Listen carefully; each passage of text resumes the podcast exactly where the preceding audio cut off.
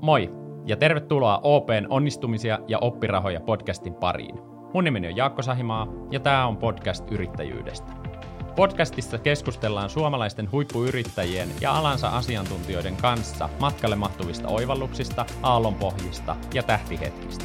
Poimi podista parhaat vinkit yrittämisessä onnistumiseen. Tänään täällä studiossa mun vieraana on Emu Growth Partnersin talouspalveluiden operatiivinen johtaja Johanna Vuorto-Honkala. Tervetuloa. Kiitoksia. Te Emu Growth Partnersilla autatte yrityksiä talouden hallintaan liittyen ja autatte löytämään toimivia kokonaisvaltaisia ratkaisuja talouden hallinnassa. Eli autatte siis käytännössä organisaatiot laittamaan heidän omat raha-asiansa kuntoon. Kyllä, tämä on meidän iso missio, tavoite, visio. Vaikuttaa, että teillä on myös oma kotipesä kunnossa. Mä vähän tsekkailin, niin havaitsin, että talousasiat tuntuu firmalla olevan kunnossa ja sitten, että on myös tämmöisessä Great Place to Work-kilpailussa palkittu tässä 2020 vuonna, eli monessakin mielessä organisaatio tuntuu olevan kunnossa.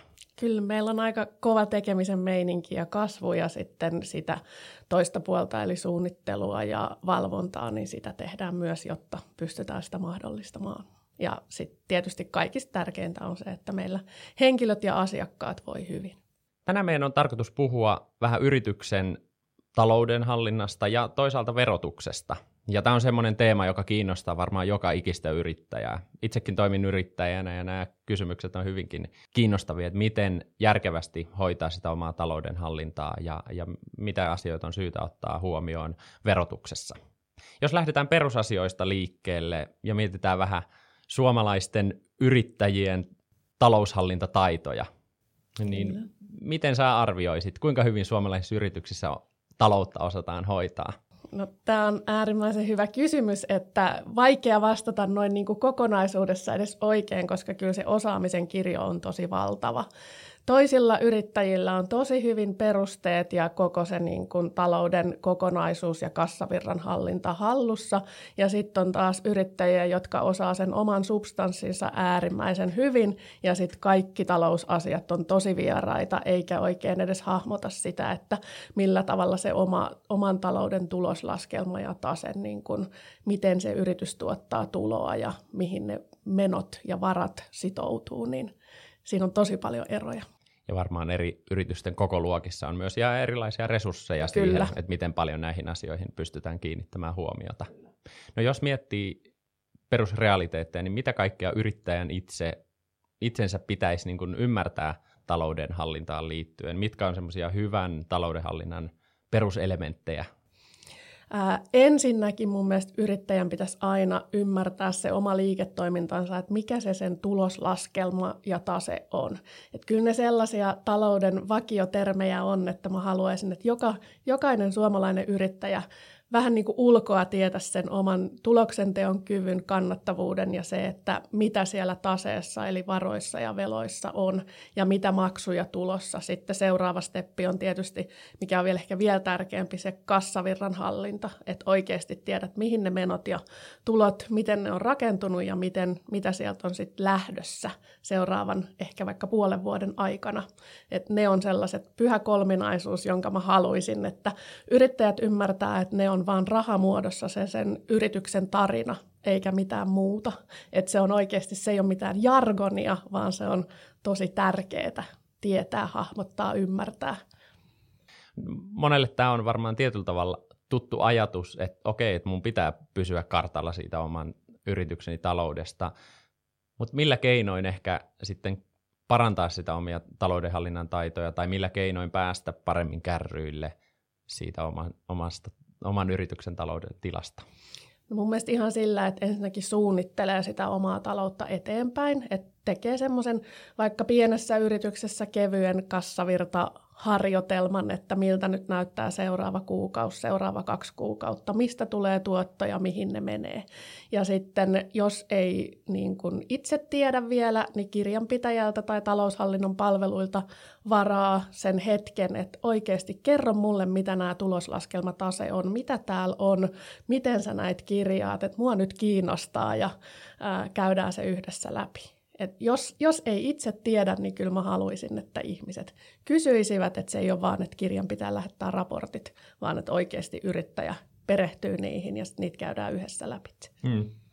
Mitä sä ylipäätään oot mieltä siitä, että kuinka paljon yrittäjän itsensä pitää nämä perusasiat ymmärtää ja oivaltaa, ja kuinka paljon hän voi ikään kuin vastuuttaa sitten sen taloudenhallinnan kumppanin, kirjanpitäjän ja muut näihin asioihin? Mun mielestä hänen pitää itse ymmärtää, että mitä siellä liikevaihdossa on, mitä on mahdollisesti sitten kuluissa, mikä se yrityksen kannattavuuden rakenne on ja sitten just, että millä tavalla sitä rahaa sieltä tulee ja milloin pitää maksaa verot, kuinka paljon on varaa nostaa palkkaa tai muuten käyttää yksityistalouden menoihin. Ja sitten tietysti sen teknisen kirjanpidon voi jättää kirjanpitäjälle, mutta kyllä kyllä mä sanoisin, että aika paljon helpompaa elämä on, kun sen ymmärtää, Joo. sen talousrakenteen. Ja varmaan just tämä ymmärrys ja toisaalta sen tilanteen päällä oleminen, että tietää ikään kuin missä me organisaationa ja yrityksenä mennään. Just, ja mihin meillä on varaa, miten me voidaan kasvaa, jos haluaa kasvaa, tai miten mä pystyn pysymään tässä paikoilla, niin että kuinka paljon mä tarvitsen tästä henkilökohtaiseen talouteen rahaa, niin se on kuitenkin suoraan sidoksissa siihen yritykseen. Kyllä, joo. Ja sitten teknisen toteutuksen voi sitten Kyllä. varmasti ulkoistaa joo. hyville kumppaneille. Ja aina kannattaa kysyä kaikkea, mitä mieleen tulee. Kyllä.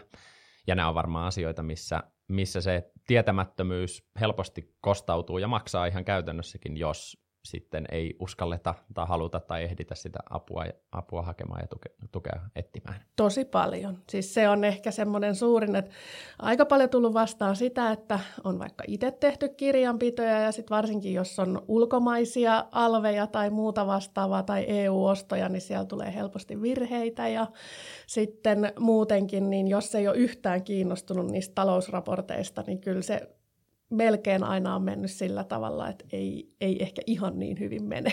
Kyllä, joo. No jos miettii näitä talouteen liittyviä asioita, niin kirjanpidon kautta me päästään katsomaan niin kuin mennyttä, mitä siellä on tapahtunut, mutta jotain kautta meidän pitäisi pystyä sitten katsomaan myös sitä niin kuin tätä hetkeä ja tulevaisuutta. Ja varmaan se niin kuin yrittäjän arjessa se tietty epävarmuus on läsnä aina ja jatkuvasti. Mutta mitä asioita ehkä niin kuin taloudenhallinnan näkökulmasta on mahdollista ja järkevää tehdä ennakoidakseen tulevaisuutta, varautuakseen tulevaisuuteen? Mun mielestä kaikista järkevintä on tehdä semmoinen hyvin kevyt kassavirta-ennuste kuukausitasolla jokaisessa yrityksessä. Vaikka se olisi kuinka pieni toiminimi tai osakeyhtiö yksi, kaksi henkeä, niin se, että sä ennakoidusti katsot, että okei, nyt mulla on liikevaihto tulossa vaikka 7000 euroa tälle kuukaudelle ja sitten seuraavalle kuukaudelle mulla on nyt tilauksia tuossa kuudella tuhannella ja no nyt pitäisi varmaan vähän myydä lisää ja sitten mulla on kuitenkin kuluja vaikka kuusi tonnia. No nyt ei ole kauheasti voittoa tulossa, että kyllä se niin kuin tota kautta pitäisi lähteä mun mielestä suunnittelee ja sitten linkittää sinne myös vielä ne arvonlisäverot ja niiden maksuhetket, niin se, siihen on monia niin kuin malleja olemassa, hyvin kevyitäkin, niin, ja vie ehkä tunnin kaksi kuukaudesta, niin kyllä sillä voittaa aika paljon sit sitä pelivaraa itsellensä. Joo, varmaan niin kuin tärkeä ajatus on se, että se yrittäjä itse eikä toisaalta y- yrityskään joudu elämään niin kuin kädestä suuhun. onko sulla jotain selkeitä vinkkejä siihen, että miten tämmöistä puskuria pystyy lähteä rakentamaan tai just näitä varautumisen niin kuin keinoja ihan konkreettisella tasolla. Tämä laskelma on varmasti ensisijainen siinä. Onko muita semmoisia ajatuksia tähän puskurin rakentamiseen? No ehkä se, että, että rakentaa sitä tekemistä niin kuin selkeästi tavoitteiden kautta, että se ei ole vaan sellaista, että no mä nyt äkkiä tässä teen niin paljon kuin mahdollista, vaan että näkee ainakin sinne puolen vuoden päähän, että nyt mulla on selkeät tavoitteet, että vaikka kolmen kuukauden päästä mun pitäisi myydä se 10 000 euroa kuukaudessa tai 50 000 jossain vähän isommassa yrityksessä. Että kyllä se tavoiteasetanta kuitenkin kuuluu siihen yritys, yrittäjyyselämään, vaikka olisi tosi pienikin yritys ja se helpottaa sitä oman talouden hahmottamista ja tekemistä.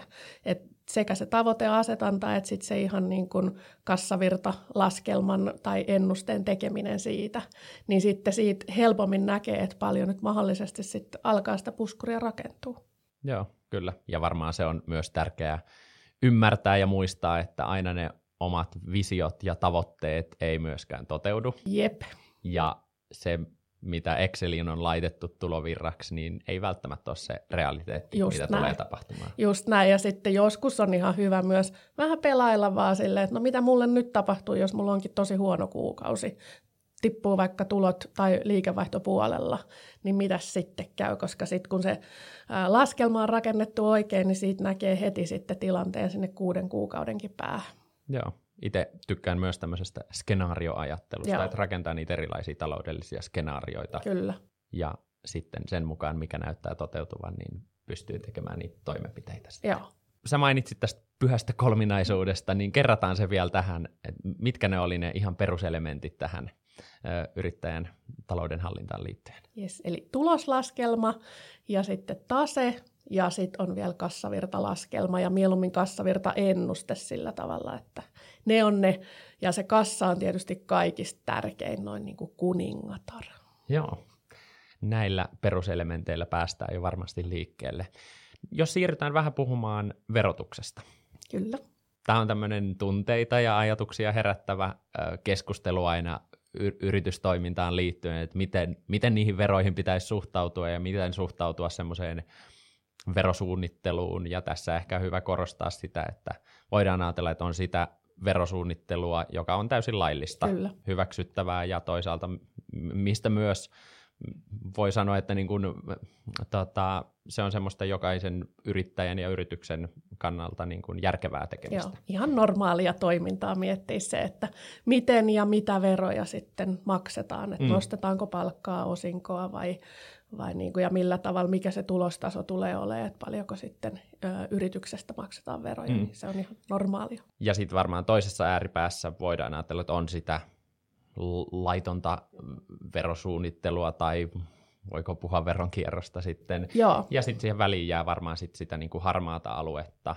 Mutta varmaan hyvä nyt niin kuin täsmentää, että me kumminkin nyt, mistä me puhutaan, on se laillinen ja sekä lain kirjainta että sitä niin kuin tietyllä tavalla sit henkeä niin kuin sen mukaista verosuunnittelua, mis- mistä me nyt puhutaan ja mistä me lähdetään niin kuin keskustelemaan. Joo, ja se on hyvä tietää, että siinäkin on aika iso suunnitteluvara, ja ehkä mitä isompaan yritykseen menee, niin sitä enemmän siellä on sitä pelivaraa erilaisilla niin kuin kirjanpidollisilla asioilla, poistoilla ja silloin, että mit, mitä investoidaan milloinkin ja ää, näin, mutta tota, ja minkälaisia palkkoja sit osakkaat ja nostaa ja ehkä, että millaisia bonuksia maksetaan vaikka työntekijöille. Niin.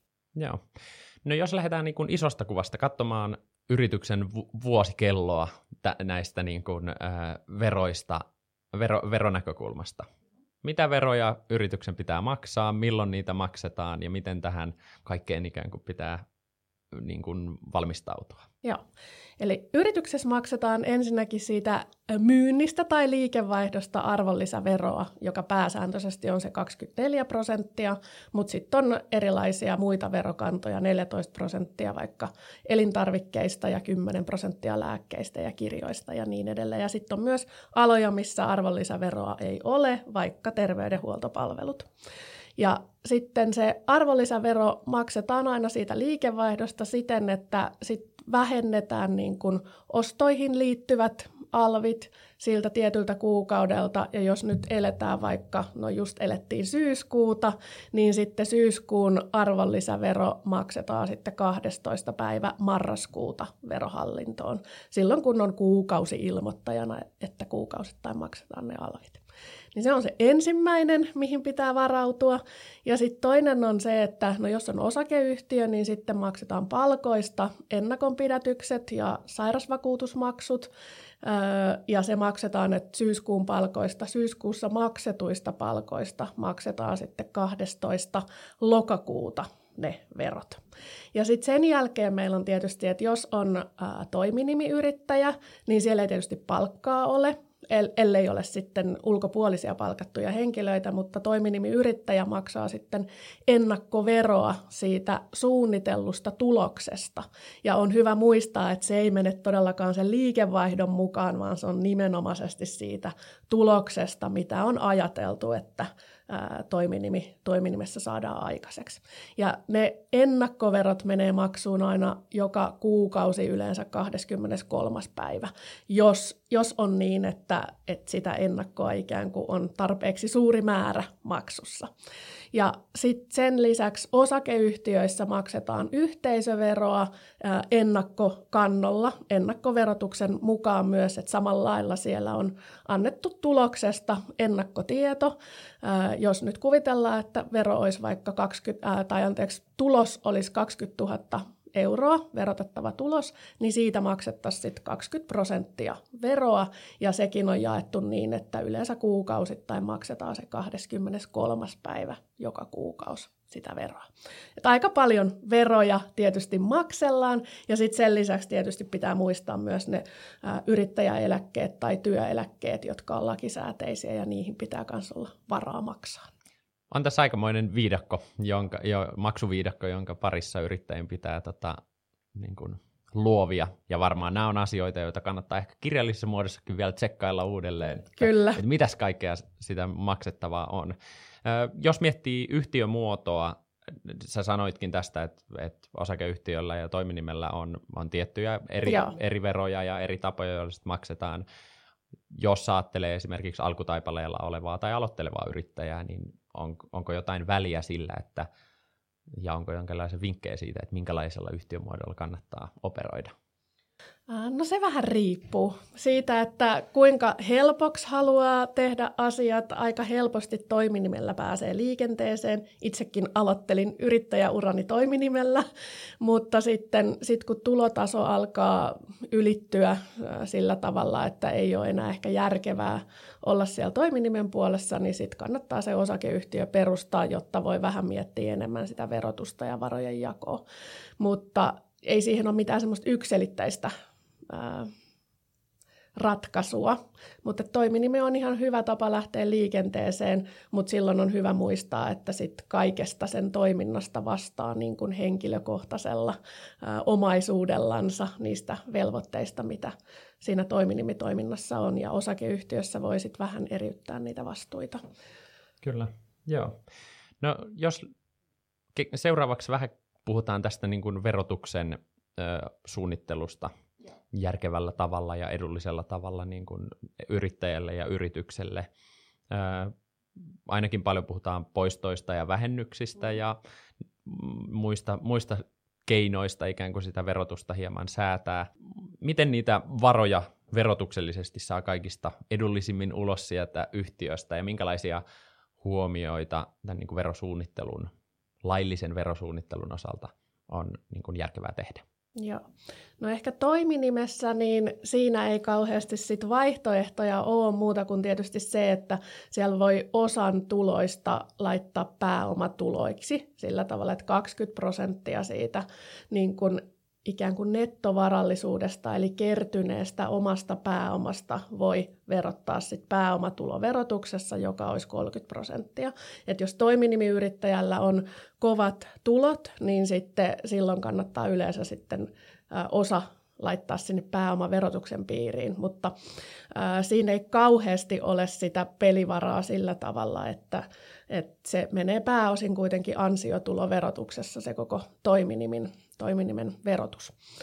Osakeyhtiössä sitten siellä on aina mahdollisuus miettiä sitä, että nostetaanko palkkana vai osinkona. Ja sitten on hyvä muistaa se, että jos on osakeyhtiö joutunut sijoittaa omia varojansa vaikka siten, että sinne on lainannut rahaa, vaikka 20 000 euroa, tai sitten sijoittanut sen ikään kuin omaan pääomaan niin kutsuttuun swappiin, eli sijoitetun vapaan oman pääoman rahastoon, niin sitten kymmenen vuoden sisällä vaikka tämän swapin voi sitten veroseuraamuksitta palauttaa, mutta siinä pitää olla tosi tarkka siitä, että siitä on tehty oikeat päätökset yhtiössä ja sitten ää, varat, että on näyttää, että tilille on mennyt se raha ja sitten se vaan palautetaan. Ää, mutta sitten muuten osakeyhtiössä niin ei ole muuta vaihtoehtoa kuin maksaa joko palkkaa tai osinkoa. Et se, että lainaisi varoja osakeyhtiöltä, niin sitähän tapahtuu, mutta se on oikeasti osakeyhtiölain vastasta. Ja sitten verotuksessa, niin se menee sitten täysin pääomaveroon, eli periaatteessa siitä maksetaan noin 50 prosenttia sit veroja kaikkinensa, niin se ei ole kauhean järkevää. Mutta muuten niin siellä on vaihtoehtona sitten se, että maksetaan osinkoja tai sitten nostetaan enemmän palkkaa ja sitten ihan tilanteesta riippuen, että se, että kaiken määrittää se yrittäjän oma varojen tarve. Se on aina se lähtökohta ja sen jälkeen voi vasta ruveta sitten vähän miettiä, että kumpana olisi järkevin maksaa sitä ulos.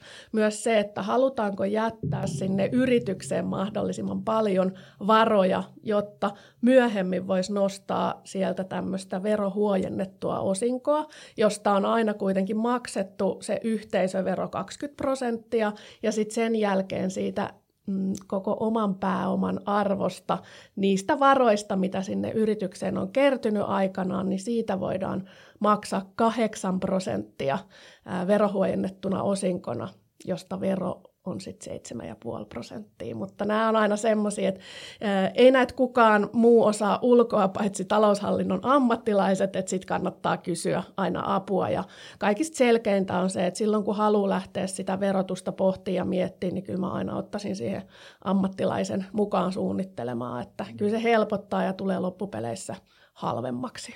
Ja onneksi te osaatte nämä ulkoa, koska Jep.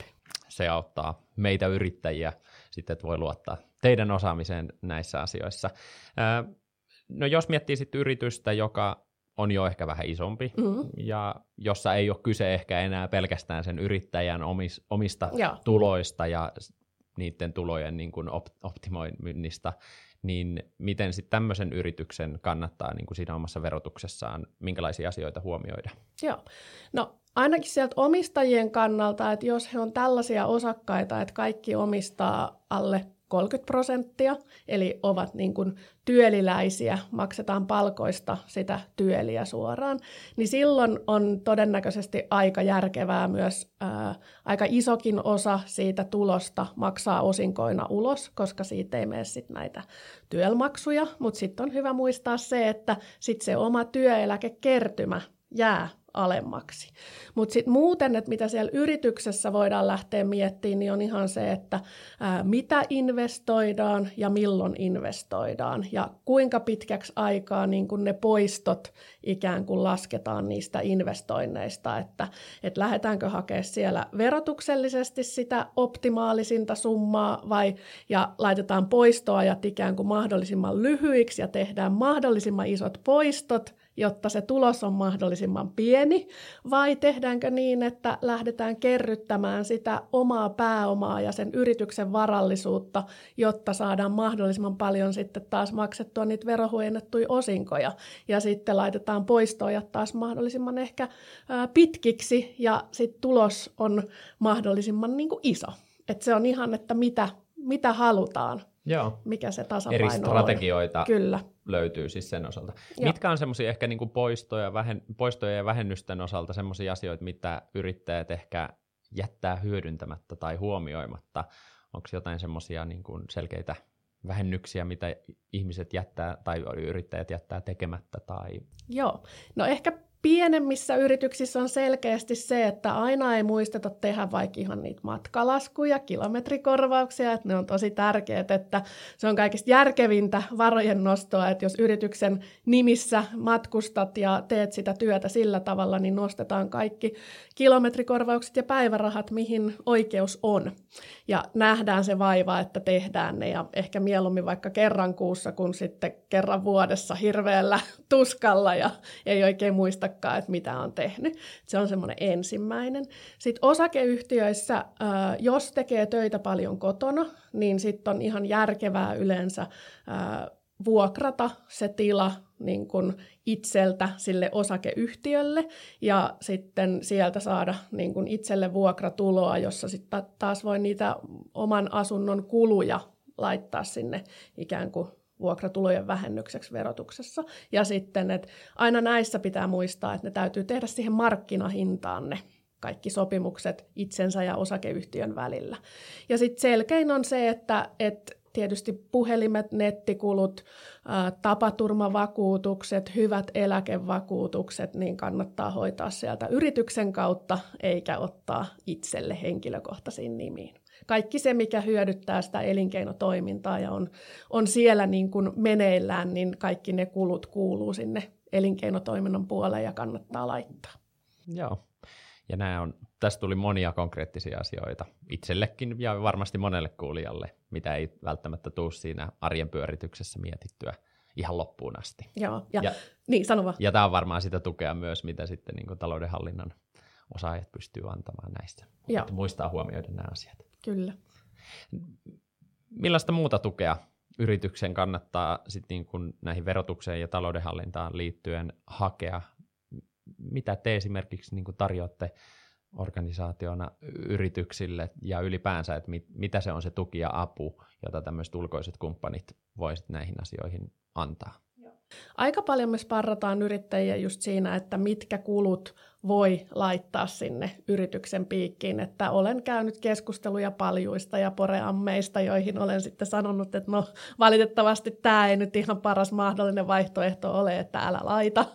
Ja sitten samoin äh, vaikka oman asunnon remonttikuluista ja muuten, että jos on se oma vuokrattu työhuone ja niin edespäin, niin äh, paljon sitä keskustelua, että mitkä kulut oikeasti voidaan verotuksessa vähentää, niin ne on varsinkin pienissä yrityksissä, kun on, se on paljon tarkempaa se seuranta jollain tavalla, niin sitten, että mitkä esimerkiksi työterveyshuollon ja he, henkilön virkistäytymisen tai työhyvinvoinnin kulut on sellaisia, että sinne voidaan laittaa yrityksen kirjanpitoon. Ne on, ne on niitä, missä sparrataan. Sitten samoin autetaan kaikin puolin siinä kassavirtalaskelmien tekemisessä ja suunnittelussa. Paljon käydään myös sitä, että no mikä tässä nyt olisi järkevää sen palkan ja osingon jaon suhteen ja sitten muutenkin käydään aika paljon sitä talousvalmentamista, että tämä on tuloslaskelma ja tase ja mitkä erät minnekin kuuluu, kun ää, erään kerran yksi yrittäjä kysyi sitä, että tai aika mon, montakin tapausta on ollut näin, että miten voi olla, että sä näytät mulle nyt 20 000 euroa tulosta ja mulla on rahat ihan loppu, että kun ei tilillä ole yhtään rahaa. No niin, että kun sulla on noita lainoja, joita menee noin niin kuin 1500 euroa kuukaudessa maksuun, niin se ei millään tavalla vaikuta sinne tulokseen, että se kun lainat maksetaan pois. Sä olet saanut jossain vaiheessa 100 000 euroa lainaa ja sä maksat sitä nyt 1500 euroa kuukaudessa pois, niin ei se näy tuloslaskelmalla, mutta se lähtee sitten kassavirrasta pois. Tai tuloslaskelmalla näkyy ne korkokulut, jotka on ehkä sen siitä.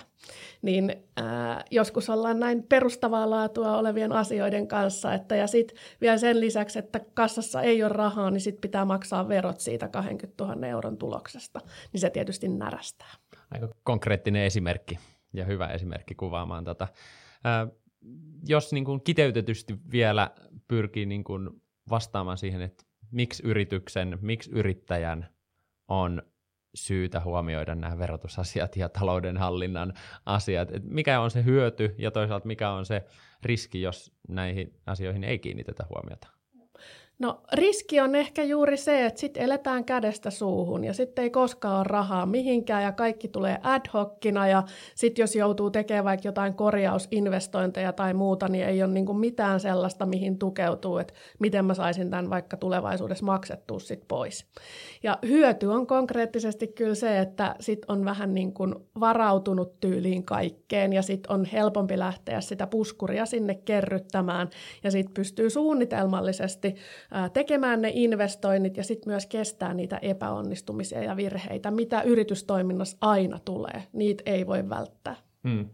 Ja varmaan jokainen yrittäjä ymmärtää sen, että yöllä nukkuu ehkä pikkusen paremmin, jos tietää, että nämä talousasiat on toisaalta hoidettu lainmukaisesti ja on hoidettu niin, että järkevästi, että siellä omalle tilille ja yrityksen tilille on sitä rahaa, josta sitten niitä laskuja maksella.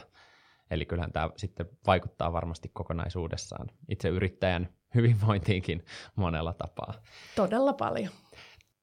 Sä oot itsekin toiminut yrittäjänä, ja tähän loppuun mä oikeastaan haluaisin kysyä sulta, että, että jos sä voisit antaa itsellesi sinne yrittäjätaipaleen alkuun jonkun yhden vinkin yrityksen ö, taloudenhallintaan ja verotukseen liittyen, niin minkä vinkin sä haluaisit itsellesi antaa? Mä mietin, sain kysymykset etukäteen ja mietin tota paljon ja sitten mä yllätyksekseni totesin, että voi hyvänä aika sentään, että sen, sen verran mä nyt oon ollut ammattilainen, kun tilitoimistopalvelujakin lähdin tuottamaan, että et mä oon aika tyytyväinen siihen, että miten mä lähdin niitä tekemään ja ennakoimaan ja keräämään sitä puskuria ja suunnittelemaan etukäteen silleen, että me ollaan tehty paljon virheitä yrittäjinä ja epäonnistumisia, niin meillä oli siihen varaa, koska mm. me suunniteltiin se etukäteen, että, että Muussa, muissa asioissa voisin antaa paljonkin vinkkejä takakäteisesti, mutta tämä on tyytyväisyys, tämä on kiva ollut, että sen on osannut tehdä oikein. Mukava kuulla. Ja hei, iso kiitos Johanna, että tulit vieraaksi tähän podcastiin. Kiitoksia.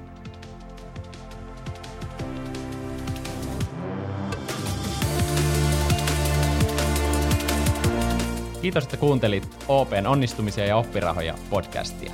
Tämä jakso päättää yrittäjyysaiheisen podcastimme ensimmäisen kauden. Kuuntele aiemmat jaksot YouTubesta, Spotifysta tai muilta podcast-alustoilta.